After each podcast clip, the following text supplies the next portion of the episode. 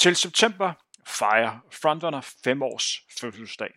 Det fejrer vi ved igennem hele året at udgive nogle af vores gamle udsendelser igen. I dag kan du høre eller genhøre vores snak med den seneste danske vinder af Copenhagen Marathon. Martin Parkhøj vandt løbet en varm sommerdag tilbage i 2012. I denne udgave af Det Perfekte Løb kan du høre Martin Parkhøj fortælle om den kæmpe triumf, det var at vinde på hjemmebane. Der blev også plads til at høre en masse gode anekdoter. Det perfekte løb med Martin Parkhøj blev optaget i april 2017. God fornøjelse.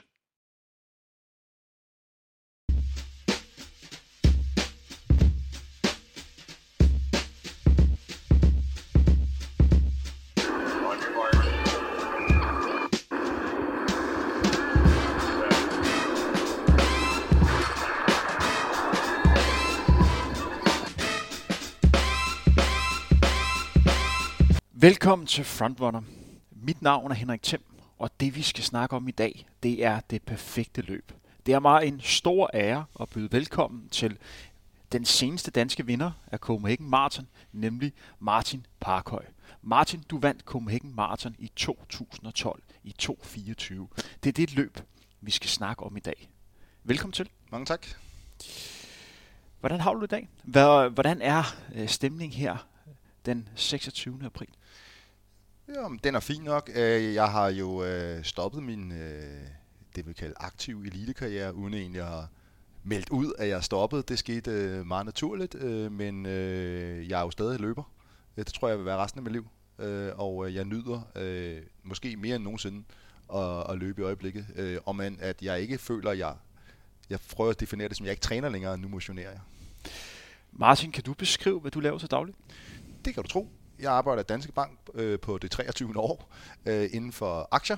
Jeg er aktieanalytiker inden for øh, sundhedssektoren, det vil sige, at jeg dækker aktier som øh, Novo Nordisk øh, og øh, Lundbæk, og så også høreapparater og øh, koleplast. Og Øh, jeg tror faktisk, at en af de øh, bevæggrunde for, at jeg startede med at løbe i sin tid, det var netop på grund af min dækning af Novo Nordisk, hvor vi kan måske komme ind senere, men øh, hvor jeg jo vidste, at, at der er en stor risiko, hvis man er overvægtig, eller fed, som jeg var i mine unge dage, at man kan få sukkersyge. Så det var faktisk en af de ting, der motiverede mig til også at begynde at løbe.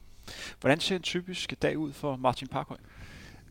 Øhm, normalt øh, starter den øh, klokken øh, klokken 6 med vækket ringer, og så øh, de fleste dage, så løber jeg på arbejde 6.30, og jeg kommer ind og klæder om, og så er jeg klar til vores øh, morgenmøde, som vi har hver dag 7.45, hvor man briefer øh, de interne organisationer omkring, øh, hvis der er nogle vigtige nyheder i den øh, sektor, man dækker. Og øh, så ellers øh, så øh, bruger jeg dagen på enten at skrive analyser, eller snakke med kunder, eller snakke øh, med selskaber, og så rejser jeg også en del. I den forbindelse bliver jeg lige nødt til at nævne, at øh, jeg havde en snak med et ungt løbetalent, der hedder Martin, som siger, at han er øh, blevet din personlige assistent inden for Danske Bank. Så han starter simpelthen sin dag med at stå og lave kaffe til dig, for simpelthen at høre gamle anekdoter. Er det korrekt? Øhm, det er da rigtigt, at, øh, at, øh, at, at det sker jo tit, fordi at jeg er jo et velkendt navn inden for løbeverdenen inde i Dansk Bank. Så det har jo altid tiltrukket meget opmærksomhed for andre folk i Dansk Bank som, som løber. Og nu er der senest kommet en ung fyr, som, som måske har set lidt op til de resultater, jeg har nået, og håber på, at han kan nå det samme. Og så øh, snakker vi lidt en gang med ham, når han, øh, han står op øh, og laver kaffe op i vores lokale øh, kiosk. Øh, men det øh, har jo generelt været en stor del af min hverdag, det er, at det ved andre folk også, der løber, at løber det er noget, alle folk relaterer til. Så er der rigtig mange mennesker, der rigtig gerne vil snakke løb med en. Det gælder så også på min arbejdsplads. Øh, så jeg ved ikke, folk de tror, jeg kan rådgive om skader, og om hvad for nogle sko de skal have, og lave træningsprogrammer og alt muligt andet, fordi jeg selv kan løbe. Så det, det er meget normalt. Og det skal lige sige, at den her løber, vi snakker om, i sig selv faktisk er et, et kæmpe stort talent. Han er lige løbet 1.11 øh, på halvmarathon ved Spartas mm. testløb øh, mm. i, i søndags. Så der er ingen tvivl om, at han går en stor fremtid i møde, hvis han kan holde sig skadesfri. Hvor meget får du selv løbet lige i øjeblikket? Jamen, altså, jeg har en, øh, en, øh, en tommelregel om, at øh, jeg skal løbe en minimum om 70 km om ugen. Hvorfor lige 70 km? Det ved jeg ikke. Altså, fordi man skal sætte sig et mål. Altså, jeg, jeg er sådan en slave af mål, ikke? Så, så hvis man ikke sætter sig et målsætning, så er det for nemt lige at... Du ved, nu når jeg ikke har et mål om et løb, jeg har jo ikke, jeg har jo ikke løbet en konkurrence i, i flere år, og, øh, og hvis man skal holde sig motiveret til øh, en øh, vintermorgen, hvor det er slud, og det var, mere, det var måske være sjovere at gå til stationen og købe en kop kaffe og sidde i toget, så er det meget rart at have et mål. Ikke? Så har jeg sat som minimum 70 km. Hvor meget følger du med i løbesporten nu her? Jeg har aldrig fulgt specielt meget med i løbesporten. Øh, følger du så mindre med nu, end du har gjort tidligere? Jeg følger mindre med. I, I gamle dage fulgte jeg med i alle de lokale løb. Jeg har aldrig fulgt med i internationale løb. Der er aldrig, du kan ikke, altså jeg ved, jeg ved ikke, hvem der har verdensrekorden i maraton, selvom jeg selv har, har vundet DM to gange. Det, det ved det ikke. Så det har jeg aldrig øh, rigtig øh, fulgt med i. Øh, jeg fulgte lidt med i selvfølgelig i London, men det er kun fordi, at øh, der er en vis øh, temp, der skriver en del opdateringer på, på Facebook, så derfor ser jeg det. Øh, men øh, og med de lokale løb, der følger jeg faktisk ikke specielt meget med længere. Det gør jeg gamle dage. Vi spoler lige tiden lidt tilbage. Hvordan og hvornår fik du interessen for løb? Du nævnte jo, at du var en, en lille smule overvægtig. Ja. Kan jeg tillade mig at kalde dig det? Du, det var, jeg var på den, det, man kalder borderline fed. øh, nå, men der er en ret klar definition. Hvis du har et BMI på mere end 25, så er du defineret som overvægtig. Har du en BMI på 30, så er du defineret som fed. Det ved jeg jo for, øh, for min arbejde som, som inden for medicinalsektoren. Øh, og øh, jeg havde et BMI, der peakede på 29,3. Så det var relativt tæt på at være fed. Og det var i, i slutningen af, af 2003, jeg havde det. Og hvad gjorde, at du begyndte at løbe det? Altså, jeg plejer over at sige, at det gjorde, at da jeg fyldte 30, der fik jeg et løbsæt. Øh, det var en relativt pæn hensydning. Det var i XL, Øh, og det strammede, og det strammede. Jeg kan ikke huske, hvem der gav mig noget til mig, for jeg holdt faktisk en stor fest, da jeg fyldte 30. Øh, og øh, det strammede i XL. Så det var ikke din kæreste, der gav det? nej, fordi jeg havde ikke mødt øh, min hustru på det tidspunkt der, øh, øh, så jeg var øh, single øh, der, dengang jeg startede, men nu mødte jeg min nuværende hustru jo øh, få måneder inden i min løbkarriere.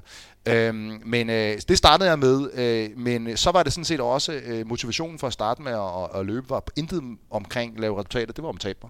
Det var vægttab, det var 100% motiveret af vægttab. Øh, men, øh, men jeg begyndte at løbe, og jeg kunne ikke løbe særlig meget i starten. Jeg kunne ikke løbe 3 km i, øh, i træk. Øh, men så satte jeg en målsætning om at løbe BT's halvmarathon øh, i, øh, i, øh, i april 2004, og så omkring marts måned tænkte jeg, det gik meget godt, så lad mig løbe maraton. Ikke? Og så debuterede jeg jo i 2.56, øh, stadig lidt overvægtig i 2004. Hvornår begyndte du sådan at, at kalde dig selv elite-løber? Øh, jeg vandt DM i 8. Øh, jeg blev jo, øh, øh, jeg løb jo sådan, øh, nogle, sådan øh, nogle normale tider mellem 2.46 og 2.56 i 4, 5 og 6. Og så var det jo sådan set, jeg havde aldrig løbet et interval. Øh, jeg løb bare jogget. Jeg havde ikke, det var inden GPS-uger og personlig træner. Og, altså, det er jo sådan noget, der er braget frem de sidste 5-10 år, men nu skal have personlig træner og GPS-ur og alt muligt andet. Så jeg løb bare rundt om søerne. Øh, men så fik jeg det der GPS-ur i januar 2007, hvor jeg bare begyndte at chase øh, kilometertiderne øh, fra til og fra arbejde. Og det var jo gjorde, at jeg så blev nummer 5 i Københavns Marathon i 2007 i 2.34-42. Og så fik jeg jo så ideen om, at måske jeg skulle melde mig i en klub. Øh, og det gjorde jeg jo så i Sparta i oktober 7.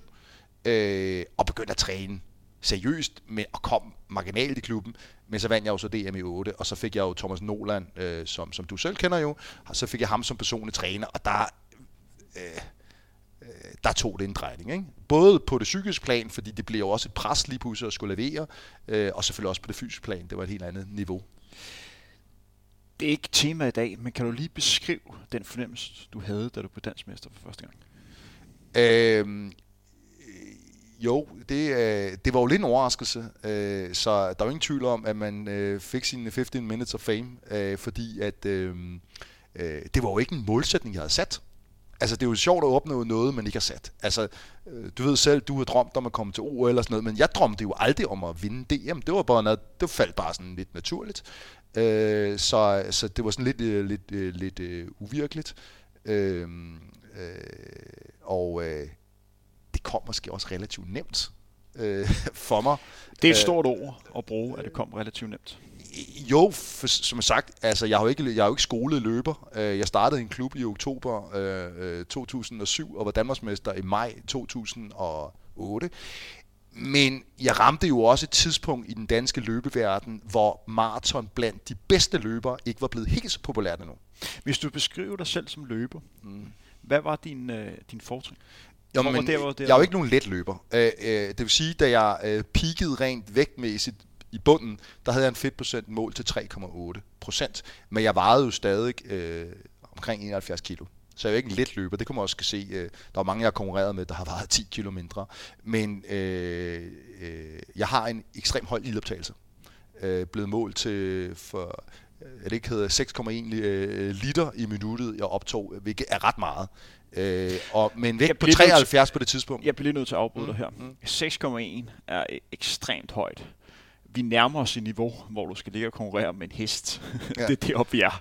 Det er helt ekstremt. Så hvis, vi, hvis, mit, øh, hvis, mit, hvis min vægt ikke havde været, hvis min vægt havde været 61 i stedet for øh, 73 på det tidspunkt, så kan du godt forestille, hvor mit kondetal landte henne. Det landte på øh, 83,75, tror jeg, øh, med... Øh, øh, men baseret selvfølgelig med en vægt med 73, det er derfor kondetallet bliver, øh, ikke bliver højere.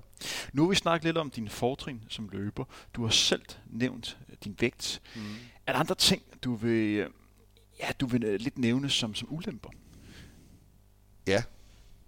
Det er, at øh, jeg har ikke været, der er mange ting, jeg har ikke været specielt disciplineret i.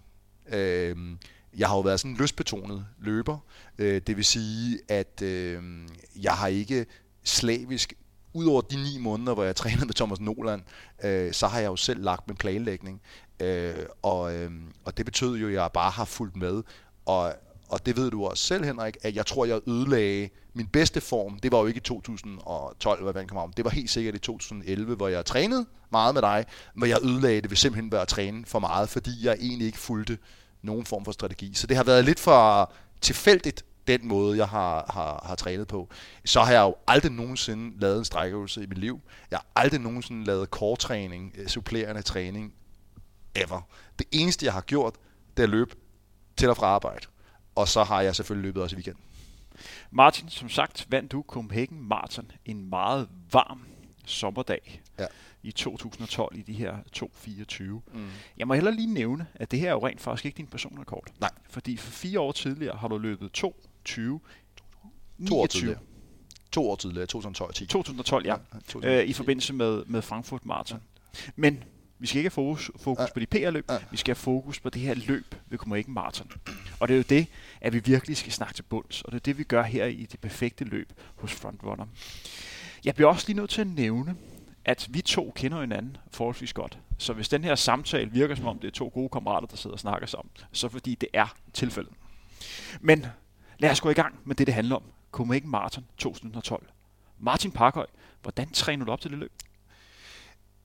Øhm, det skal jo lige tage, det skal så lige tage øh, med i den betragtning, som jeg nævnte tidligere. Det var, at øh, i 2011 trænede jeg sindssygt hårdt, hvor jeg trænede sammen med dig frem til Berlin Marathon. Jeg satte jo øh, personlig rekord på, på 10 km på banen og var i super form, og jeg lavede nogle træningspas, som, som jeg anser som værende noget af det bedste, jeg har løbet, også bedre end konkurrencer. Jeg lavede nogle træningspas, hvor, hvor jeg løb selv personligt meget stærkt. Kan du beskrive øh, nogle af de træningspas? Øh, ja, øh, et af de, der, der selvfølgelig står mig øh, mest i klarhed, det var øh, 3 gange 5 km nede omkring øh, Fældeparken, hvor jeg løb snit på øh, 15.35 øh, på de 3 gange 5 km på en ganske almindelig øh, hverdagsmorgen, inden jeg skulle på arbejde, øh, hvor jeg løb sammen med, øh, med dig. Øh, det er jo, vil jeg sige, det var et af de relativt øh, hårde pas at, at, at kunne løbe. Øh, jeg synes også selv, øh, øh, hvad det hedder, at øh, jeg har haft et øh, pas, hvor jeg løb, øh, øh, som står som et af de hårdeste pas, jeg lavede op til det der. Jeg løb en, øh, en 10, det var en plan, jeg skulle løbe 10 km. 2 km opvarmning, så løb jeg 10 km i 43 snit, og så efter det løb jeg... Øh, øh, 7 gange 1000 meter øh, interval med 1000 meter jog imellem, og så 4 km afjog. Og der løber sådan noget 307 på de intervaller, det vil sige, at vi ligger op på mellem 27 og 28 km, skal jeg stadig ligge og ligge under øh, 3.10. Det var hård pas. Øh, men jeg var i ekstremt god form, men jo blev øh, desværre, øh, efter at jeg var i Aarhus og løb halvmarathon, i 11, øh, i september 2011. I 2011. Der var jeg over Aarhus og løb halvmarathon, og det gik øh, rigtig godt. Så kom jeg hjem og øh, så skulle jeg løbe et træningspas om onsdagen, hvor øh, øh, vi to sammen skulle løbe 12 gange øh, 1000. Øh, jeg tror faktisk, det var 16 gange 1000. Det var godt være, det var 16, præcis. jeg husker, men det jo godt være, det, det gør det ikke. Det, det gør ikke historien anderledes. Det var 16 gange 1000 meter, og du var jo i et, øh, et niveau over mig på det tidspunkt, og jeg vælger alligevel to, tre dage efter et halvmarathon at løbe med, hvor jeg tror, vi løb 3.12 i snit på de der 16 gange 1000 meter. Det var meningen, det skulle have været træning i maratontempo. Og der får jeg jo en ret kraftig krampe på de sidste par kilometer øh, og gennemfører. Øh, og øh, ødelagde fuldstændig øh, optakten til øh, Berlin Marathon tre uger senere. Som så gjorde, at jeg ikke rigtig kunne træne op til det, og udgik efter 25 km øh, i Berlin viste også lidt, fordi forskellen på os to efter det løb, øh, vi havde i Aarhus, hvor mm. jeg mhm. også var over at løbe, og vi løb jo de her intervaller øh, tre dage senere om onsdagen. Jeg holdt jo stort set fri mandag tirsdag. Ja, og, men der narrede du mig. Fordi at jeg kan huske, at jeg spurgte dig, for jeg havde ikke noget træningsprogram, så spurgte jeg dig, hvad skal du løbe mandag og tirsdag? Jeg skal bare stille og løbe, løbe to gange øh, 10 km om dagen, det vil sige 40 km, sagde du mandag og tirsdag. Så dukker jeg op onsdag morgen og skal løbe 10 gange 16 km ved dig, og har løbet et par 40 km mandag tirsdag til dig. Ah, så siger du, ah, jeg er lidt træt, jeg fik løbet 7 km mandag tirsdag. Uh, så der lyttede du til din krop. Det gjorde jeg ikke, fordi jeg havde fået at vide, at du skulle løbe 4 gange til skat. Så skal jeg da også løbe 40 km mandag tirsdag. Uh, og det var nok forskellen mellem dig og mig, det er, at uh, jeg ligesom... Uh, jeg lyttede ikke til min krop. Jeg kørte bare derud af. Men historien med det er, det er, at jeg udgik jo af Berlin Marathon i 11. Og, men det gjorde jo så, at jeg kunne starte træningen relativt hurtigt, fordi jeg var ikke alvorlig skadet. Jeg havde bare ikke kunne løbe de sidste tre år op til, hvilket betød, at da jeg stillede op til Berlin, så troede jeg ikke rigtigt på det. Og hvis man ikke tror på det inden løbet til et maraton, så, så står man ikke særlig godt, når det begynder at gå ondt. Vel? Øh, men derfor kunne jeg jo så efter Berlin Marathon ride videre på den der ekstremt gode form, jeg havde, og det gjorde jeg frem til Københavns Marathon. Men øh, øh, jeg ventede faktisk rigtig, rigtig lang tid med at tilmelde til, til maraton. Jeg sagde jo ikke til nogen, at jeg skulle løbe Københavns Marathon. Jeg tror, det var sådan noget tre uger før, eller to uger før, der tilmeldte jeg mig faktisk. Ikke? Så, men jeg havde trænet, øh, jeg havde trænet godt og hårdt øh, på den nu engang ustrukturerede måde, jeg har. Jeg trænede bare, hvad jeg havde lyst til. Så du fulgte ikke noget decideret program? Overhovedet ikke. Jeg fulgte ingen plan frem med Københavns Marathon, men øh, jeg havde sådan nogle tommelfingerregler om, at jeg skulle løbe lidt intervaller om tirsdagen og lidt tempo om torsdagen, og så øh, lidt øh, tempo interval lørdag, og så lang tur søndag. Det er sådan en plan, og så gjorde jeg egentlig, hvad jeg havde øh, lyst til. Jeg bliver lige nødt til at spørge ind øh, til noget, fordi jeg hørte en historie om, som jeg lige øh, bliver nødt til at få bekræftet i det her lukkeselskab mellem mm-hmm. os tre. Der er Martin Parkøj, vores øh, lydmand øh, Claus Jacquet, og så alle jer, der sidder og hører med. Kan det passe, at du, da de, I skulle flytte fra Frederiksberg, mm. og, og flytte i hus, I boede lejlighed på Frederiksberg, så var en af kriterierne, hvor I skulle bo, det var, at I skulle bo præcis 10 km fra der, hvor du arbejdede på Kongens Nytorv, så det mm. passede med, at du kunne løbe frem og tilbage. Og det skulle være præcis 20 km, 10 km derhen og 10 km tilbage. Så I satte simpelthen Øh, hvad kan man sige, fingeren på Kongens Nytorv, og så lavede jeg sådan en radius ind på 10 km, og det var så da jeg skulle bo. Det, det er næsten sandt. Jeg havde to kriterier. Det var, at det skulle være 10 km fra København, og det skulle være nord for København. så jeg satte ikke en cirkel rundt om Kongens Nytorv. Jeg satte en halv cirkel, der hed, det skulle være mod Hellerup og Charlottenlund. Uh, så, så, uh, så, så det var et kriterie.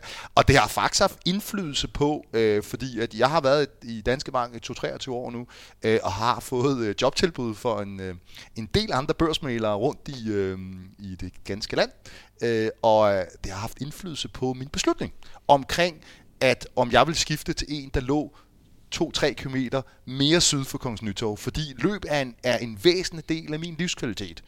Øh, og jeg kan ikke se mig selv, at jeg skulle have et job i Hillerød. Fordi det betyder, at jeg skulle køre bil eller tage toget. Og det er simpelthen så nemt at inkludere sit løb i sit transport til arbejdet. Jeg dør simpelthen grin, når mine kollegaer, når jeg siger til dem, hvorfor løber jeg ikke på arbejde? Om vi kan ikke finde ud af det med skjorterne og logistik. Og jeg siger, prøv at høre, jeg gør det hver dag jeg kan finde ud af det, så kan du nok også finde ud af det to-tre gange om ugen. Så det er rigtigt nok det kriterie, jeg sat op. Så den her periode i 2012, mm. op imod Copenhagen Marathon, mm. størstedelen af din træning foregik med, at du løb til og fra på arbejde. Er det korrekt? Ja, fuldstændig rigtigt. Øh, og, øh, og, og så selvfølgelig i, øh, suppleret med, med, med weekenden. Det er klart, at, at når jeg... Øh, når jeg løb til for arbejde, så lavede jeg nogle længere ture en, en, en, en gang imellem. Jeg løb på stadion og løb intervaller, men, men jeg har aldrig kommet til træning specielt meget i Sparta. Øh, og det er simpelthen af tidsmæssige årsager. Det er, sådan, det er selvfølgelig meget hyggeligt at komme, men man skal også have tid til det. Fordi Sparta træner klokken halv seks, så skal man være der lidt før. Så skal man stå og varme op med nogen. Så skal man sludre, man skal vente på de langsomme. Øh, man skal løbe så tager det lige pludselig to-tre timer at, at gå til træning for at løbe 10-12 km, hvilket jeg kan gøre på vej hjem på arbejde. Du bor jo i Charlottenlund. Ja. Når du løb til og fra på arbejde, var der ja. nogen, som du løb med, eller foregik det primært alene? Øhm, på det her det, tidspunkt det, det er i øh, forskellige perioder. Uh, øh, jeg startede med øh, i 2008, efter jeg havde vundet DM. Der fandt jeg ud af, at jeg skulle begynde at have nogen. Uh, og der kontaktede jeg Sten Walter. Øhm, Sten, Walter, Sten Walter hedderkronet øh, løber, som har vundet det danske mesterskab i cross øh, en del gange. Fem gange.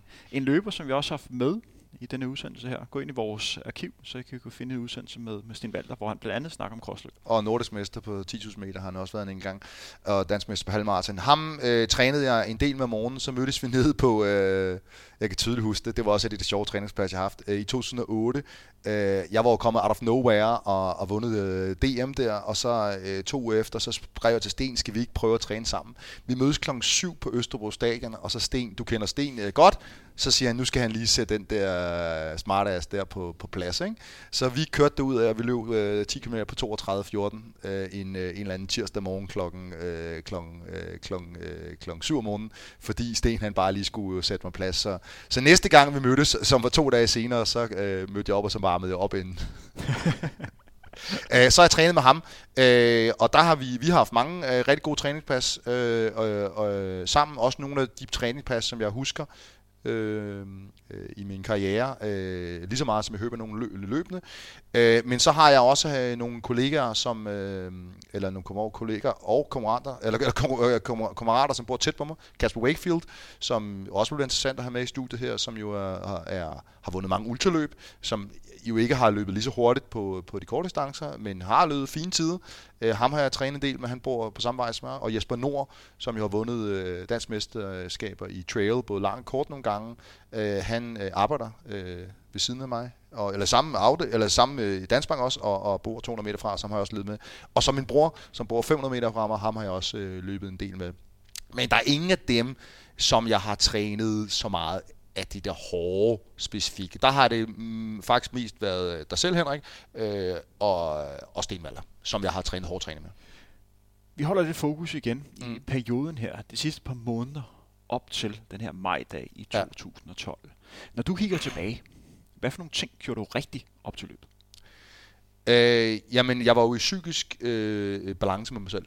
Øh, og hvilket jeg jo selv altid har set at være, øh, der var... Øh, der var ikke noget usikkerhed at spore. Jeg kan ikke huske, at jeg var usikker under nedtrapningen. Øh, masser af selvtillid. Øh, øh, men en af de sjove ting ved den danske løbeverden, synes jeg personligt, det var, at at øh, fordi jeg var udgået af, af Berlin og ikke havde løbet, øh, gennemført maraton øh, siden øh, oktober 10, så ligesom jeg fuldstændig afskrevet frem til det der Københavns Marathon. Lige pludselig så var det helt glemt, som jeg, der var der skulle nævnes favoritter, både på den internationale og den danske side i, øh, op til marathon, var jeg slet ikke nævnt. Øh, og jeg havde været dansmester i 8 og, og, og sat... Øh, der var en dansker, som havde en PR bedre end mig. Øh, øh, Jeppe Farsø, som havde en PR bedre end mig, inden vi gik ind til løbet.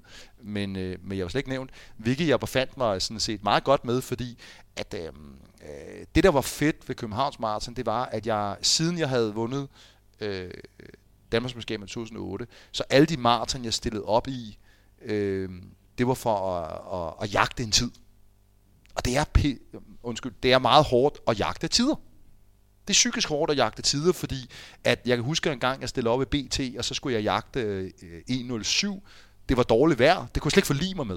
Jeg kunne slet ikke forlige mig med, fordi jeg havde den der tid. Det var en kæmpe skål for mig. Jeg udgik, fordi at jeg ikke kunne levere på det 107, selvom jeg, jeg var ikke i stand til. Og det var det fedt op til Københavns Marathon, det var, at jeg vidste, at jeg skulle set bare ind og, og lurepas, og så, og så levere. Martin, var der så til gengæld nogle ting, du gerne ville have gjort anderledes? Øhm, en af de ting, som jeg fortryder øh, meget i min løbekarriere, det er, at jeg ikke har løbet nok løb. Jeg har øh, ikke udnyttet min, øh, med de, de perioder, hvor jeg har haft god form, har jeg slet ikke udnyttet til at løbe konkurrencer. Øh, jeg har jo løbet øh, 4-5 konkurrencer om året. Øh, måske nogle 3-4 måske om året, øh, hvor andre spytter en eller anden af hver weekend. Jeg fortryder, at, øh, at jeg ikke har fået nogle bedre tider på, øh, øh på 5 og, og for den sags skyld også 10 og, og halvmarathon, end jeg egentlig har fået, synes jeg. Øhm, og det er simpelthen fordi, jeg ikke har udnyttet de perioder, og jeg bliver nødt til lige at stoppe her. Ja. Hvad er det præcis, du har løbet på 5, 10 og halvmarathon? Ja, jeg har løbet en 5.000 meter en gang en gang, og det er også det, jeg mener, det har jeg slet ikke stillet op. Jeg løbet en gang, det var i 2008, hvor jeg var med i det der Copenhagen Athletics Game, øh, hvor jeg løb 15-21. Øh, men der var jeg jo ikke i min peakform. Øh, Fordi vi skal lige være opmærksom på, at du løb jo 3 gange 5 km på 5, stort, i stort set samme hastighed. Ja, og at da jeg løb, øh, øh da jeg løb øh, DM i 10, øh, 10.000 meter i 2011, der løb jeg jo 15.13 på de første fem, og så løb jeg 15.36 øh, på de næste fem. Så hvis jeg, hvis jeg kan løbe 15.13 der rimelig, øh, øh, der var du selv med, øh, så kunne jeg, jeg er jo relativt sikker på, at jeg selvfølgelig også kunne have løbet under 15, under 15 minutter, hvis jeg havde stillet op i et løb. Ikke? Øh, så jeg føler ikke, at jeg har stillet op i nok. Og din PR på 10 km, Martin, hvad var det? Øh, på bane er den øh, 30-49, øh, men der var jeg jo et øh, 38 på det tidspunkt. Øh, og på landevej er den øh, 31.05, øh, og der var jeg jo i... Øh, det er så den anden hurtigste tid faktisk øh, nogensinde sat er i plus 40 kategorien.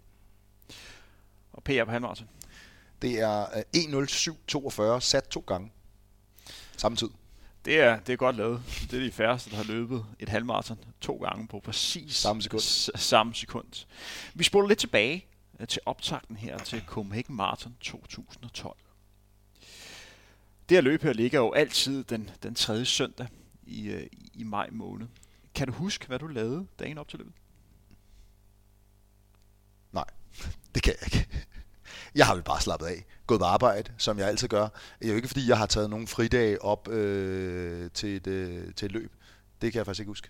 Øh, jeg kan huske min sidste træningspas, øh, det var ugen, øh, måned, eller ugen før, men eller, jeg kan ikke huske, hvad jeg præcis lavede op til løbet. Hvad var dine forventninger til Copenhagen Marathon? Mit, øh, øh, jeg havde jo også lidt spolet mine egne forventninger en, øh, en lille smule ned. Øh, jeg vidste ikke, hvor jeg stod henne, øh, så at... Øh, Øh, det er jo også lidt det med, med det internationale felt, det kan vi komme ind på et tidspunkt. Der er ingen tvivl om, at jeg ramte jo også et år, hvor, hvor der ikke var så stor konkurrence fra øh, ikke-danskere. Øh, der var ikke nogen afrikanske løbere med i, øh, i, øh, i løbet. Øh, men øh, hvad det hedder, min, øh, mit forventninger, det var, og øh, håb, det var om at komme på podiet til, til DM. Så du havde ikke nogen tidsmæssige ambitioner? Overhovedet ikke. Overhovedet ikke nogen tidsmæssige ambitioner. Hvem var det, du skulle løbe imod? Hvem var de ja, men, øh, altså, øh, der var ingen tvivl om, at jeg anså fire som værende, øh, som værende de førende øh, danskere. Øh, det var mig selv, det var Jeppe Farsødt, øh, det var Lars Budolfen, og så var det Tom Christensen. Øh, og kan du beskrive de andre løber? Det, det kan jeg sagtens. Øh, hvad det hedder, at... Øh, øh, øh Lars, øh, som jo så den, der senere har løbet øh, klart hurtigst af, af de tre, øh, jeg plukkede ham nok lige inden han blev moden. Øh, det var jo lige inden hans øh, løbekarriere virkelig øh, øh, trak fra. Øh, han er jo en meget stor løber øh, og høj løber, og, og det var nok en af mine fordele på dagen, fordi det var meget varmt. Det kommer vi ind på senere. Øh, så, øh, men, øh, men, øh, men, men har jo efter, efter, efter det løb viser sig at være øh, ekstremt talentfuld og har opnået nogle øh, fantastiske øh, resultater. Øh, så og, har og Jeppe. vi øh, øh, Jeppe, øh, som jeg jo ikke personligt kender så godt, fordi vi har jo aldrig trænet sammen, øh, så vi har mødt ham igen øh, ude fra, ude fra øh, stævnerne. Øh, øh, men øh, de opfattelser, jeg har fået af det, er, er en person, hvor, hvor løb øh, er en... Øh, en meget signifikant del af, af hverdagen. Det er det indtryk, man får, når man øh, følger med øh, på de sociale medier, øh, som, som jeg også havde fornemmelsen af, at øh, øh, det var måske hans mulighed. Det var her, hvor han skulle pike. Det var han var udnævnt til favorit øh, inden løbet, hvilket jeg absolut så til min fordel og hans øh, bagdel, skulle til at sige.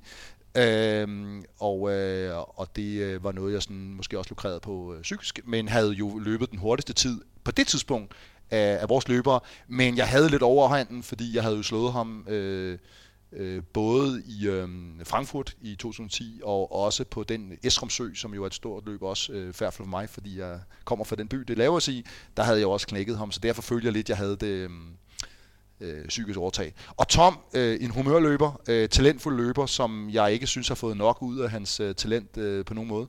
Øh, men, og jeg havde faktisk tabt til ham øh, i, øh, i BT's halvmarathon, øh, 3-4 uger inden øh, Københavns marathon.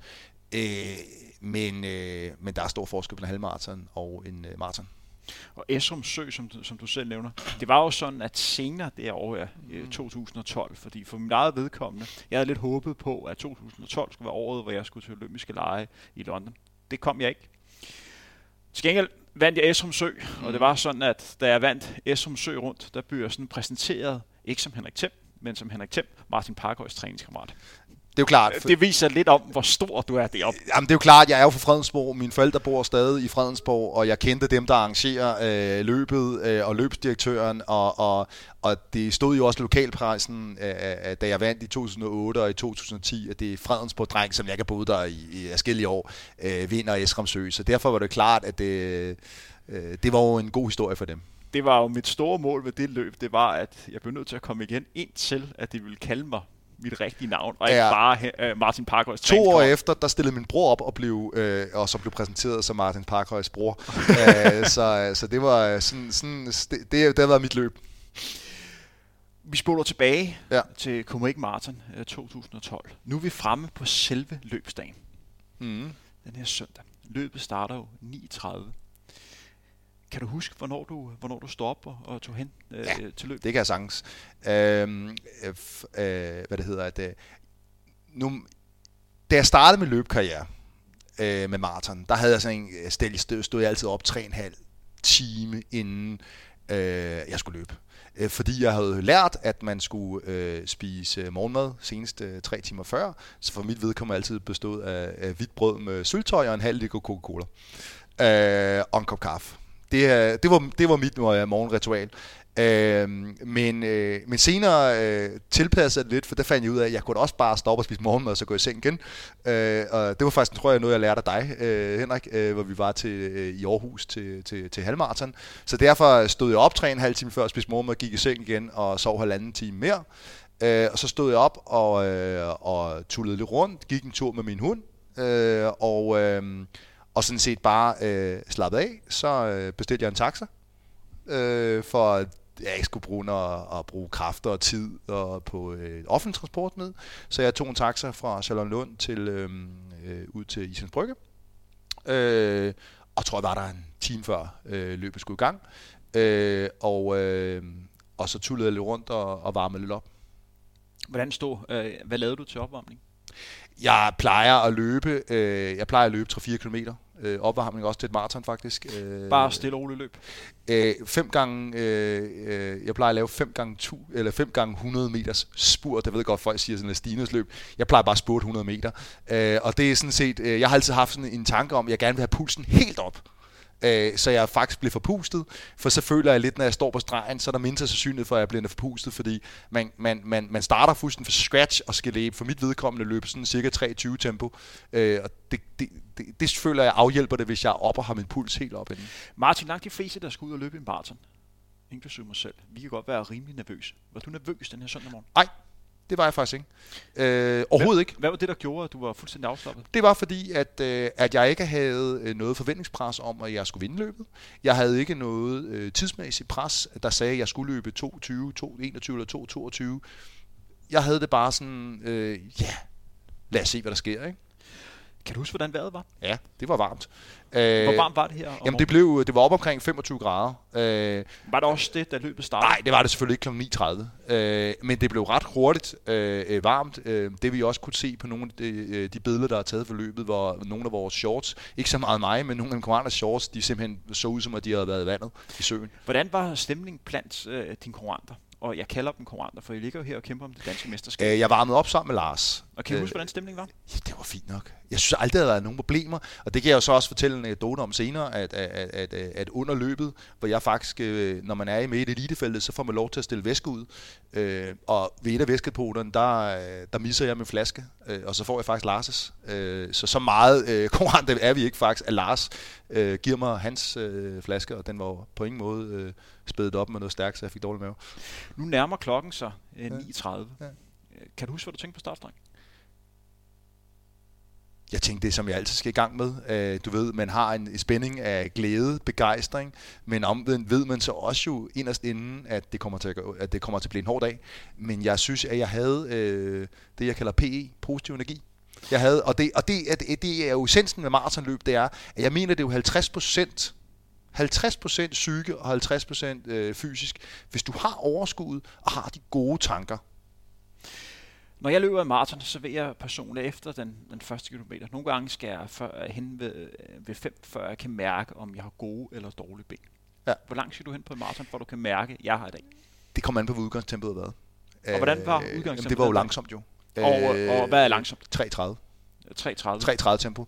Øh, og man kan sige, i min, øh, i min øh, 3.30 på det niveau, jeg, jeg var på det tidspunkt, det føler jeg, det er var jogge. Hvem lå at løbe 3.30? Der var vel også nogle udlandske løbere Ja, men det var jo, at vi havde, øh, øh, der var øh, fire udlandske løbere, for, som, øh, som lagde ud hurtigere end vi andre. Og der var ingen tvivl om, med det samme, danskerne de lå, og også danskere lå og lurepasset. Og der var også nogle, vi løb faktisk så langsomt, så der var nogle danskere, der var med i gruppen, som ikke burde være der. Øh, og øh, vi havde øh, fire øh, løbere med i øh, udlandske. Vi havde en ir, og der var en, en, en hollander, og så var der en græker, og så var der ham finden, øh, som havde vundet øh, året inden Maren Bostrøm Ja, eller sådan noget. Morten Bøstrøm. Morten Bostrøm. Øh, han udgik så efter, efter 17 km, øh, og øh, hvad det hedder, at, øh, så reelt set var der kun de tre andre. Den lød ved løbe. Så var der relativt tidligt i løbet, så var der en øh, videoverløber, der hedder øh, Samuel Lutarbi, som jeg overhovedet ikke aner om løber i dag. Øh, han, øh, han stak afsted, øh, øh, og, men der var jeg helt kold, fordi jeg vurderede, at det var en øh, lykkerider, øh, og at det, det, øh, det, det, han skal nok få øh, smage, øh, hvad det er at løbe maraton senere, for, øh, og det, han var ikke en del af, af, af vinderfeltet. Vi spoler lidt frem. Nu er vi henne omkring 10 km. Var det her stadigvæk det her taktiske løb? Det var det. Uh, vi lå sådan set bare og hy, øh, hyggejogget. Det var øh, Budolfen, Lars Budolfen og jeg og, øhm, og hvad det hedder, og Jeppe selvfølgelig, jeg farsøgt, og så Tom Christensen. Og så var der også et par andre løbere med ved 10, tror jeg. Øh, Michael Jebsen, Guldbamsen, som han ønder blev kaldt. Øh, og, og jeg tror også, der var en anden Sparta-løber, som kunne hænge med, fordi det var det her relativt øh, langsomt udgangstempo. Ligger I og snakker sammen? Fordi vi snakker 3.30 tempo. Dit estimerede maratontempo var vel omkring sådan 10 sekunder hurtigere. Ja. Det er i hvert fald det, som Det er jo det, jeg lød du, du løb, når du satte personen ja, kort. ja. Så når man ligger og løber 3.30 og er klar, så føles det nemt, som du selv nævner. Lå I at snakke sammen? Øh, nej, det føler jeg ikke. Det kan jeg ikke. Det, det mindes jeg ikke, at vi gjorde. Hvor- Øh, men jeg kan huske, at øh, jeg kan huske, der var øh, kørt folk rundt og, og snakket til os. Øh, øh, der var i øh, blandt andet en episode, hvor der var en øh, en, der løb frem. Øh, der var en cyklist, der kørte frem og råbte til Jeppe, nu skal du ikke ligge forrest og trække. Øh, og jeg tror, der var en af de andre af mine koraner, der sagde, hold kæft til ham. Øh, det skal du ikke blande dig i. Øh, og, øh, øh, øh, øh, så der var lidt snak for, for gruppen omkring, hvem det var. Øh, der er jo sådan lidt der, hvem er det, der skal ligge forrest og trække. Øh, Øh, jeg har aldrig haft, jeg har aldrig synes, jeg har aldrig synes, det var specielt fedt at ligge bag folk. Jeg føler altid, at jeg er ved at træde folk i hælen og sådan noget, så jeg kan sådan set godt lide at ligge forrest. Men den dag mindes jeg faktisk, at jeg bare lå og lunede mig øh, i midten. Nu er vi fremme omkring halvvejs. Det er jo sådan, at i 2012 ved Copenhagen Marathon, når man har løbet halvvejs i løbet, som et eller andet sted på Vesterbro. Ja. Hvordan havde du på det tidspunkt? Jamen, øh, det var jo kedeligt. Det var, altså, det var jo sådan lidt det der med, at, at det er jo også lidt der, man tænker på, hvornår. Det er jo ligesom, øh, der, det, det er jo fuldstændig ligesom, når man sidder og ser Tour de France i, i fjernsynet. Man skal ligge og vurdere, hvornår er det, man skal sætte ind. Øhm, og der, For, der var jeg, ligger stadigvæk de her vi ligger stadig de der fire øh, der, og, og, og jeg tror, jeg, vi tror, vi venter i 1.13.45, hvilket jo er, er, er meget langsomt. Øh, specielt, når man ligger og slås om, en- det er jo næsten pinligt langsomt, at man ligger og slås om en DM-titel, øh, og så løbe 1.13.45 på første halvdel. Hvor langt var I efter de førende løber? Ja, men jeg kan ikke huske, hvor meget vi var halvmarathon. Jeg kan huske, ved 30 øh, var vi øh, 3.08 efter den førende. Og hvor varmt var det på det her tidspunkt? Jamen, der, der er solen begyndt at komme frem, øh, og vi er ude, øh, og, og, og der var ingen tvivl om, at, at øh, nøglen for mig, og det vidste jeg også godt, det var at drikke ved hver evig eneste væskedepot. Hvad drak Martin Parkhøj under Copenhagen Marathon 2012? Det er jo et godt spørgsmål, at jeg er jo, aldrig, jeg er jo ikke den, der har planlagt at ligge og lavet øh, og undersøgt over tingene, det var. Jeg havde købt noget pulver. Så var du, ikke øh, noget- du hældte bare tilfældigvis noget pulver ned Og så, havde jeg sådan nogle, det øh, og så havde jeg også nogle supplerende geler, som jeg havde klistret på de flasker, øh, jeg nu havde til, til løbet. Nu er vi ude omkring 30 km. Ja. Og det er jo sådan på et maraton, at løbet først rigtig starter ja. efter 30. Ja. Især sådan en løb her, hvor det er meget varmt, og det har været taktisk. Ja. Hvad skete der lige efter 30? På det her tidspunkt er vi omkring Østerbro. Vi er ja. omkring Fælleparken Ja. for anden gang. Øhm, øhm, øh, det var jo der, løbet udviklede sig ved 30. Øh, der sker det, at, øh, at, øh, at lige omkring Fældeparken, der prøver Jeppe at sætte farten op. Øhm, Så Jeppe er faktisk ham, der starter Ja. udskillingen blandt Det er det. øh, de, han, de han, øh, han prøver at, at sætte øh, farten op. Øhm, og øh, med til den, nu vil jeg jo godt afsløre lidt omkring mine tanker omkring, øh, omkring øh, Jeppes rolle nummer et, fordi jeg vidste, at det var jo en af dem, jeg skulle knække. Øh, og jeg havde jo faktisk allerede startet øh, dagen inden. Øh, øh, øh, Jeppe havde jo, øh, var jo blevet udrådt som, øh, øh, som favorit til løbet.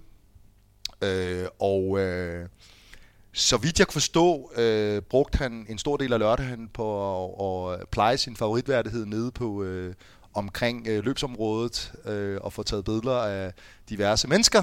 Jeg Øh, kan, hvilke, jeg, jeg kan bekræfte, at han, hvilket er jo ikke er den optimale måde at lade op til et maratonløb. Kan Det kan vi alle sammen godt blive enige om. jeg kan bekræfte, at øh, Jeppe dagen før det her løb er Så, øh, så der er ingen tvivl om, at han tog lidt måske forskud på de der 50 minutes of fame, det er at vinde et Københavns Marathon. Det kan man måske godt forstå, øh, men det var klar til min fordel. Øh, så øh, kan jeg huske, at jeg gik ind og skrev på hans øh, Facebook øh, lørdag, øh, ellers var det fredag, kan jeg ikke huske, hvor jeg skrev, øh, jeg kan så læse, øh, du er udnævnt til favorit, øh, så er der jo kun downside. Øh, og så var der en af hans øh, kompaner, der skrev, nu må du ikke syge og that was part of the game. Det var jo øh, ligesom en del af den ting, at jeg øh, vidste jo godt, at, at, at det var jo også en psykisk kamp at, at, at, at være med til at knække. Er det ikke gået lidt over grænsen der, Martin? Nej, det er det da ikke. Så Jeppe startede løbet, Det, øh, og han, han rykkede her lidt efter øh, 30 km. Du gik med. Var der andre løbere, der gik med?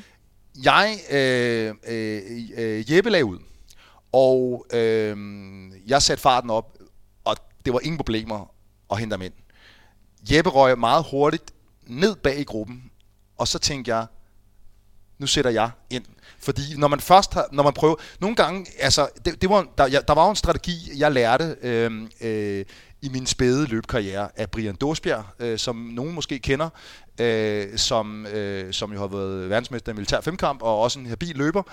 Øh, han fortalte mig, at der er jo nogen, der, øh, der kan jo være en idé i, hvis man er træt, og man løber i en gruppe, så kan der være en idé i at sætte farten op, fordi det kan jo også være, at de andre er trætte. Og så kan det jo være reelt set, at de sætter farten ned, og så man faktisk kan vinde løbet på faktisk ikke at løbe hurtigere, end man vil gøre, hvis man løber sammen med dem, fordi de andre giver op. Øhm, så derfor vurderede jeg, da Jeppe sætter farten op, men meget hurtigt ryger gennem ned i bunden af feltet, tænker jeg, nu skal jeg lige prøve at finde ud af, om det var det sidste krampetrækning.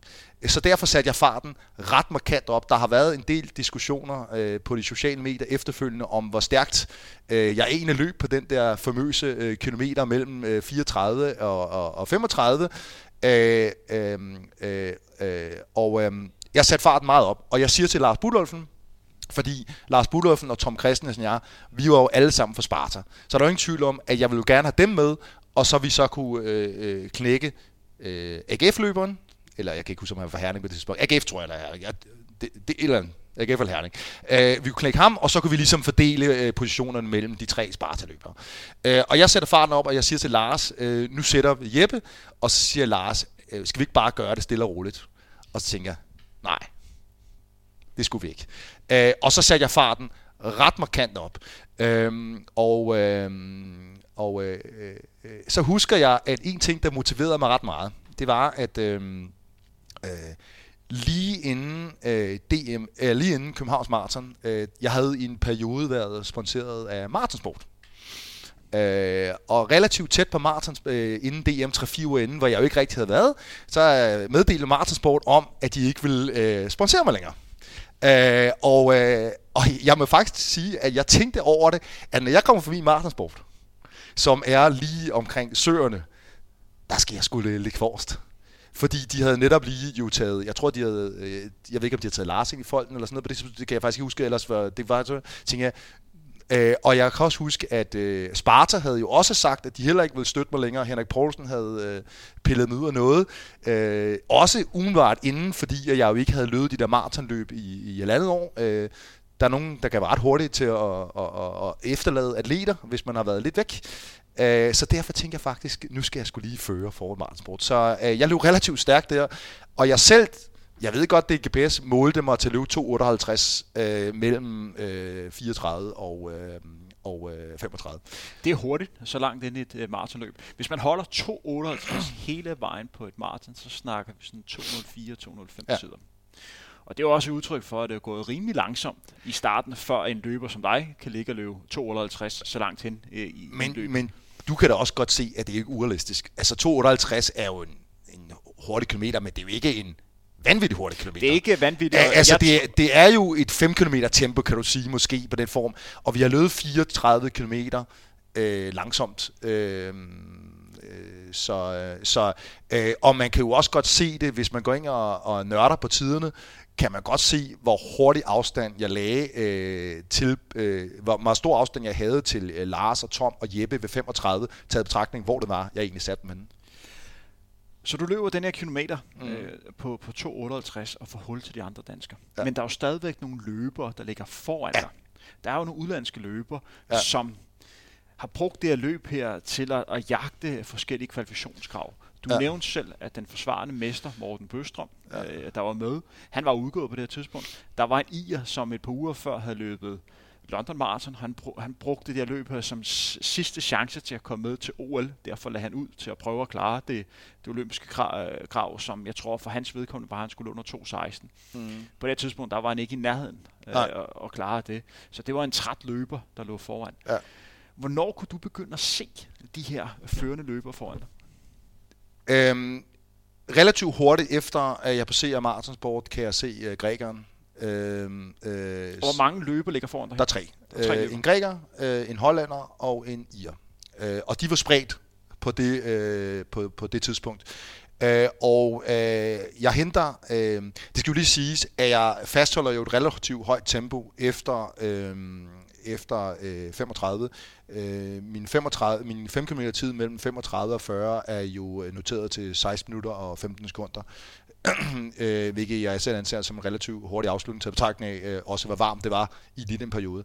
Øh, øh, men ved cirka 35, der ser jeg den græske løber, som øh, på den tidspunkt lignede øh, det, jeg ville se som et øh, græsk øh, stats, øh, statsbankerot. Han stod fuldstændig stille. Øh, så øh, ham overhalede jeg relativt hurtigt. Øhm, og han udgik også øh, senere øh, af løbet, øh, fordi jeg formoder, at det var fordi på det tidspunkt kunne han jo godt se, at han var ude af top 3. Øh, og der var nok ikke nogen vej tilbage. Så øh, møder jeg øh, den hollandske løber øh, ved øh, 37, øh, jeg tror det er Neil Streak eller sådan noget, Øh, og øh, han var i lidt bedre fatning. Øh, det kan vi også se på hans sluttid. Han kommer ind øh, okay tid. Øh, men, øh, men overhaler ham også øh, ved 37 øh, øh, nemt. Øh, og så kommer jeg ind meget tæt på min arbejdsplads øh, i Danske Bank, øh, øh, helt inde i Indre øh, København, øh, ved 39 km. Det skal lige siges, jeg, det var på intet tidspunkt, at jeg tænkte over, at jeg skulle vinde det løb der. Øh, jeg var hele tiden bekymret for, at danskerne skulle finde op til mig. Altså, jeg, jeg vidste ikke. Øh, folk, øh, du ved, at når man er øh, når man er i zonen øh, mellem 35 og, og 42, så lige meget om folk råber til mig, der er langt ned. Du kan, ikke, du kan ikke kommunikere. Jeg kan ikke kommunikere med folk mellem 35 og 42. Enten er det, fordi jeg er træt, eller så fordi jeg er 100% fokuseret. Der var masser af mennesker. Jeg kan huske, at Sten Walter, han sagde til mig, øh, jeg var, så du ikke, jeg hilste? Jeg var helt ude at stå foran dig. Jeg kunne ikke huske det. Jeg kan ikke huske, at han har hilst på mig. Øh, så derfor kunne jeg slet ikke observere, øh, at øh, den information, jeg fik omkring, hvor danskerne var henne. Så altså, jeg var helt tiden bekymret for, at de der danskere, de skulle, øh, de skulle, de skulle hente mig igen. Så det var lige så meget fokus at holde dem på afstand, som at hente de andre. Øh, og så kommer jeg jo op til, øh, ser jeg jo, hvad det hedder, vognen, som du selv sidder i, speakervognen, øh, kan jeg jo se, jeg kan se alle de der øh, mennesker, øh, på, øh, der kører på øh, deres handicap-cykler, øh, dem der også var med af førerfeltet, og så kan jeg jo så se den stakkels higer, øh, som så en lille smule brugt ud. Øh, og, øh, og der, øh, med det samme, da jeg ser ham, så sætter jeg farten op og siger, når jeg løber forbi ham, så skal jeg øh, ikke løbe forbi ham, skal jeg spurte forbi ham. Fordi at, at øh, jeg er jo ingen tvivl om, jeg vidste jo godt, at jeg har aldrig haft en hurtig afslutning. Øh, jeg, har, jeg er mere sådan en dieselmotor, så bare kører der ud af, øh, og i et relativt højt, jævnt tempo. Så derfor vidste jeg bare, at jeg skal forbi ham og knække ham med det samme. Og det gør jeg så øh, cirka ved 39. Hvornår var du klar over, at den her sejr var hjemme? Var du klar over på det tidspunkt? Nej. At den ville være der? Nej. Jeg var hele tiden bekymret for, at jeg skulle blive hentet, bag, blive hentet bagfra. Altså, øh, øh, jeg tror, at ved, øh, jeg kan også se på tv-billederne, ved, øh, øh, som det blev sendt for løbet, øh, omkring 42, der begynder jeg at, at, at få publikum til at klappe og sådan noget. Det må være et udtryk for, at man er en lille smule øh, øh, øh, konfident på, at man nok øh, skal vinde det her øh, race her. Øh, men øh, man kan også godt se, at øh, jeg løber som sagt 3.15 tempo mellem 35 og 40, og jeg holder 3.16 øh, mellem øh, 40 og, og hjem, hvor jeg måske mister 1-2 sekunder på, øh, på at juble øh, lidt, ikke? så jeg sætter ikke fart ned. Martin, vi er inde på de sidste 200 meter af det her maratonløb her. Ja. Der er ikke mange danskere, der får lov til at vinde Copenhagen Marathon. Du Nej. er klar over, at sejren er din. Ja. Hvordan havde du det? Øh, øh, jeg havde en fantastisk oplevelse, øh, også på den måde, jeg skal lige sige, at, øh, at øh, rundt på hele ruten, øh, der cyklede min bror, øh, og min brors søn Axel, øh, som jo så også øh, rigtig meget op i sport og balansholdet badminton og sådan noget, så vi er jo en sportsfamilie. Øh, og de cyklede bag mig, og, og det var en rar fornemmelse, at der var øh, andre mennesker, som, øh, som fulgte med i den store oplevelse, det var. For der er jo ingen tvivl om, at, at det er jo en, øh, en, en, en oplevelse, som jeg aldrig nogensinde vil glemme. Og der er jo ikke nogen tvivl om, det ved du også selv som løber, hvis man kunne få lov til at løbe de der sidste 200 meter igen og igen og igen og igen, så vil man jo gerne opleve det, fordi det er jo lidt, altså, øh, når man har løbet 42 km, så er det jo lidt sværere lige at suge alle oplevelsen og se alle menneskene og, øh, i, øh, på de sidste par meter. Ikke? Du løber ind over stregen nu her. Ja. Martin, du har vundet Ja. Copenhagen Marathon. Du har jo blevet bedste dansker, Mm. var det fire år før. Og nu får du så lov til at vinde Copenhagen Marathon. Ja, og da jeg vandt i 2008, der tabte jeg jo til Julius Mutai, som senere er blevet taget for doping, skal lige siges. Det, øh, men det er sådan en anden sag. Men vi holder fokus her på, på 2012. du kommer ind over stregen. Ja, Det må være verdens fedeste følelse. der Lige her. det var det. Øh, øh, det var verdens fedeste følelse, og øh, jeg havde jo også masser af overskud, øh, kan man se. At, øh, at, øh, Ja, du var lidt hvor- af en verdensmand på det Hvor der er tidspunkt. andre, der øh, ligger sig ned og kaster op, når man kommer over målstregen, så havde jeg ikke helt de samme øh, fornemmelser. Øh, jeg fik jo min øh, vand og vendte mig om og gik tilbage til målstregen og, øh, og prøvede at opfordre folk til at klappe af mig øh, og su- prøvede at suge al den øh, øh, oplevelse, øh, øh, jeg kunne få af det og suge energien ud og sådan set også prøve at give noget til løbet. Jeg synes nogle gange, at øh, danske løbere, når de kommer over målstregen, så er det sgu lidt tamt at se øh, en komme over og ikke at juble øh, og, og bare være som om, at det, det er bare en, en anden dag på kontoret. Ikke? Så derfor prøvede jeg at gå tilbage og få folk til at juble. Martin, jeg, Jeg overvejede faktisk at løbe tilbage og løbe 100 meter tilbage, men jeg blev stoppet af en af Sparta-løberne, eller en af Sparta-officials, for at gå over målstregen, for lige at løbe tilbage og lige at tage en tur mere. Øh, det fik jeg ikke lov til. Martin, jeg var også til stede her. Ja. Ja. Som sagt, jeg spikede Ja, det her ja. løb i, øh, i førervognen. Jeg kan tydeligt huske det øjeblik her. Du var ekstremt meget til stede i nuet. Mm. og på den måde bare suget alt øh, til dig. Hvad lavede du lige efter løbet? Kan du huske, hvad du lavede resten af dagen? Du blev selvfølgelig hyldet, Ja, og der var mange, der huske. ville, øh, ville snakke med dig. Øh, Men hvad, hvad, hvad skete der ellers resten af dagen? Øh, altså først og fremmest skulle jeg jo spendere et par timer, fordi hvis man ser på de fleste af de billeder, der er taget af mig, så står der jo en dopingkontrollant øh, bag ryggen af mig, som man ikke måtte øh, slippe mig af syne, øh, før at øh, jeg havde afgivet en, øh, en, øh, en øh, dopingprøve. Øh, så, så det kostede et par timer. Øh, så blev jeg jo interviewet til, øh, øh til Danmarks Radio, øh, til TV2, til kinesisk fjernsyn var jeg faktisk også øh, interviewet. Øh, jeg var jo blevet interviewet til, til, øhm, øh, til dem, der lavede der Gistrup Film, som lavede en, løb, en, en løbsvideo og livestreamet for, for løbet. Øh, og så var det jo godt vejr, så man har jo ikke lyst til at tage hjem jo. Øh, og blive i området, øh, se nogle andre komme ind øh, og, og, og få øh, medaljerne. Øh, og så øh, var der jo en del af min familie, og det, det har sådan set altid været en tradition, lige før jeg løb min første øh, maratonløb, øh, løb, det var, at øh, når løbet er overstået, så øh, plejer jeg at give frokost øh, til, øh, til familien.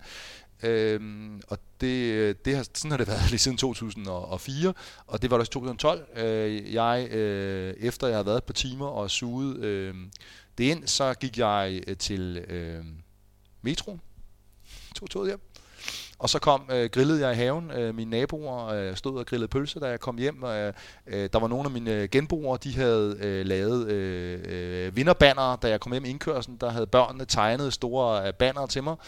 Øh, og, øh, og så øh, øh, kom TV2 faktisk øh, kørende ud med deres øh, sendevogn. Øh, så de kom hjem på privatadressen med deres øh, sendevogn, og også sendte et, øh, et indslag øh, til... Øh, til fjernsynet, hvor, hvor så øh, mine naboer og, og min familie de stod i baggrunden. Hvad fik det her løb af betydning for dig? Jamen, det fik stor betydning. Øh, øh, det gjorde sådan set måske også, at jeg blev mæt. Øh, jeg, jeg fandt jo hurtigt ud af, at, øh, at øh, med min alder i taget betragtning, øh, og måske også min egen personlige træningsindsats, og de tider, jeg lavede, så øh, var det nok ikke realistisk, at jeg efterfølgende kom med i nogen øh, øh, VM eller EM eller, eller, eller OL. Øh, så, øh, øh, så jeg vurderede relativt hurtigt, det var at tænke på, skulle måske ikke lige trække stikket og sige og kunne sige resten af livet, at den sidste maraton, man stillede op i, den var vundet. Øh, så, så derfor har jeg faktisk ikke, øh, har jeg ikke løbet en maraton siden. Hvad kan andre lære af denne historie? jeg tror, at en af de ting, øh, der både har været the good news og the bad news, det er, at øh, hvis man skal holde øh, en kadence med at løbe i mange år, så skal man hele tiden huske på, hvorfor jeg startede med at løbe. Og der var en periode, hvor jeg, øh, øh, hvor, hvor jeg ikke havde det på den måde, hvor det blev en pligt at løbe for mig. Under Thomas Nolan, hvor han spurgte mig hele tiden, har du fået trænet? Der var en gang jeg løg, og sagde, jeg havde været at løbe. Jeg havde ikke været at løbe. Fordi at nu gad, ja, det var simpelthen for hårdt. Øh, øh, så derfor kom jeg tilbage til det der med, at jeg startede sådan set, fordi jeg godt kunne lide at løbe.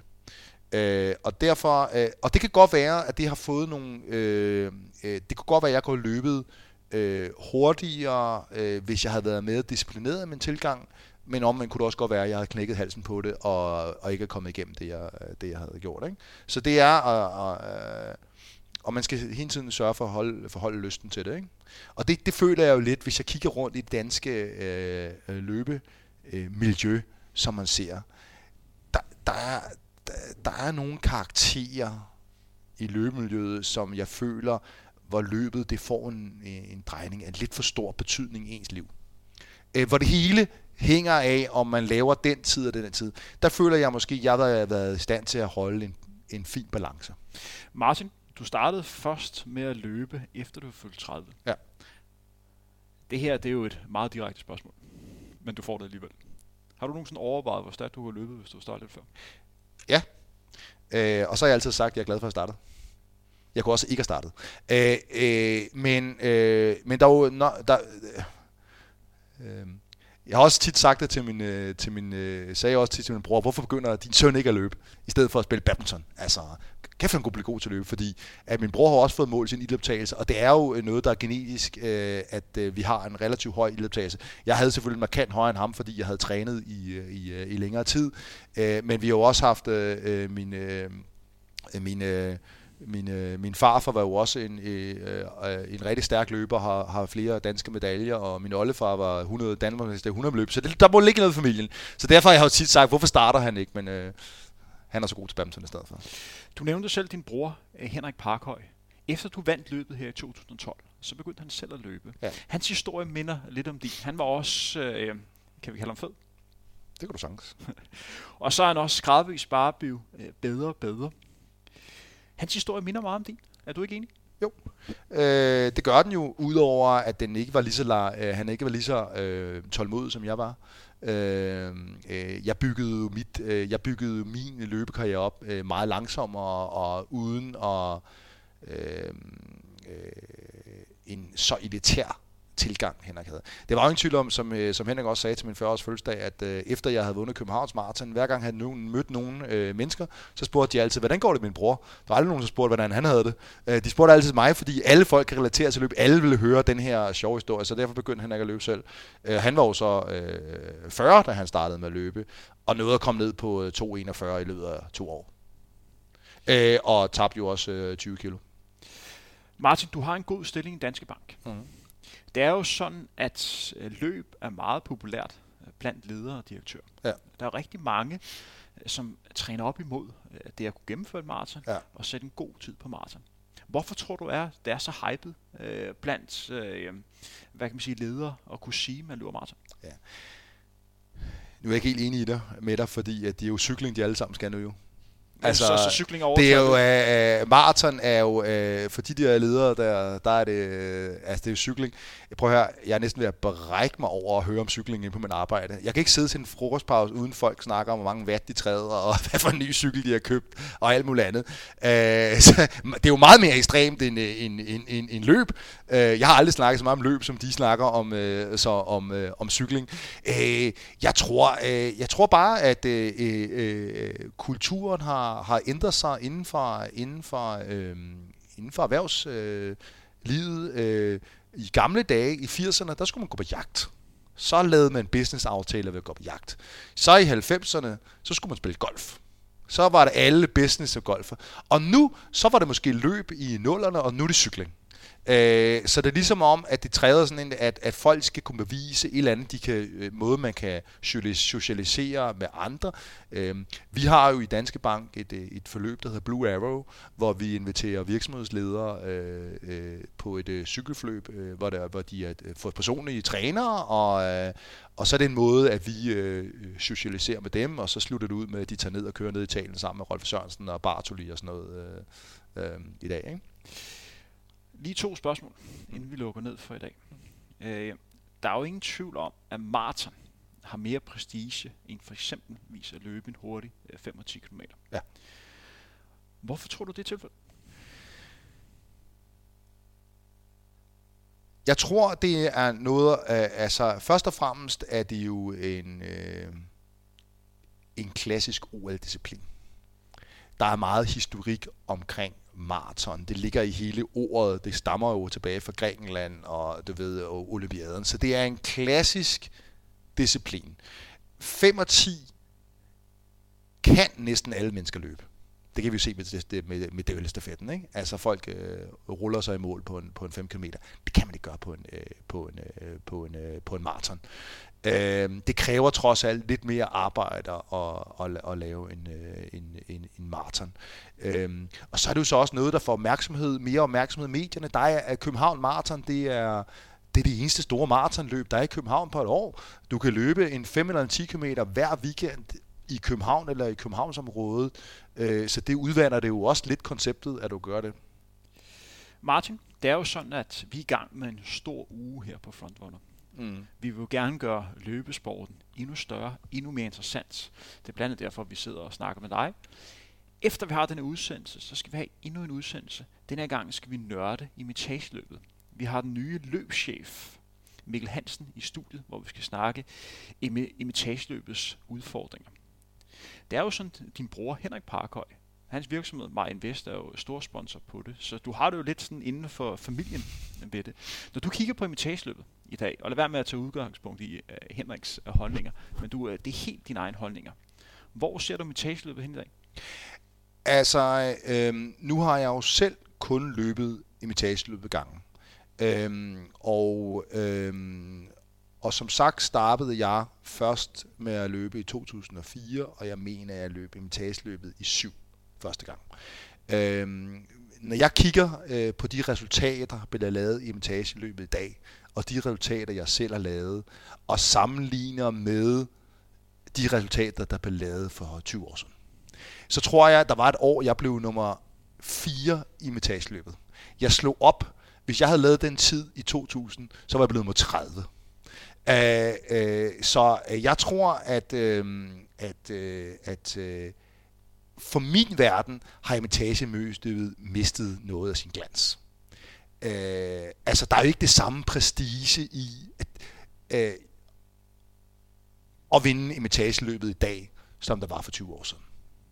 Uh, nu er du mere inde end mig, men for 20 år siden, der ved jeg anse det som at vinde imitageløbet, det var lige så stort som at vinde dans til et dansk mesterskab. Og sådan anser jeg det ikke som værende i dag. Der er imitageløbet et motionsløb, som alt andet. Øh, og, øh, øh, og fordi jeg måske heller ikke har den opvækst omkring dengang imitageløbet var stort. Man kan jo også se, at deltagerantallet, så vidt jeg forstår, er jo også faldet. Det er jo ikke lige så svært at få. I gamle dage skulle man jo tikke næsten og bede om at få et løbsnummer. Sådan er det jo ikke længere. Øh, og det er måske også, fordi der er kommet mange andre koncepter øh, og interessante løb. Der er kommet trail-løb. Og, altså det er jo ikke... Etageløb var, var specielt, fordi man løb ud i skoven. Ikke? I dag kan man jo stille op i et skovløb hver eneste uge. Øh, og så hvis man ser omkring løbet, øh, så er det jo ikke fordi, der er specielt meget tilskuet på ruten. Altså, der er mange mennesker op omkring imitageslottet, øh, men ellers det, så er det jo relativt kedeligt. Så sker der jo ikke særlig meget øh, ruten. Det er fordi, det er et, et svært løb at komme til, rent transportmæssigt, tror jeg. Øhm, og så hvis man kigger på forplejningen, og det ved jeg godt, der er nogle årsager til, at man ikke kan få, man kommer ind, det, du får stort set et glas vand, ikke? Øh, når du kommer ind i løbet. Og der er jo bare mange andre løb, som kan tilbyde en mere helt stødt oplevelse. Ikke? Mm. Med det vil vi lukke øh, ned for i dag. Jeg vil gerne sige stor tak til dig, Martin Parkhøj. Tak fordi du har lyst til at, at tilbringe en lidt lang time her øh, sammen med undertegnet. Henrik Thiem, hvis du kan lide den her udsendelse, den her løbepodcast på Frontrunner, så gå ind og find os øh, på iTunes, Øh, søg på Frontrunner og abonner på det. Ligeledes skal du gå ind på, på SoundCloud og også abonnere på os der, så vil du løbende kunne følge med i, når vi har nye løbepodcasts klar til dig. Denne udsendelse er bragt i samarbejde med Mediano. Bag teknikken har vi Claus Jacquet. Som sagt, mit navn er Henrik Thiem. God træning derude. Vi høres ved.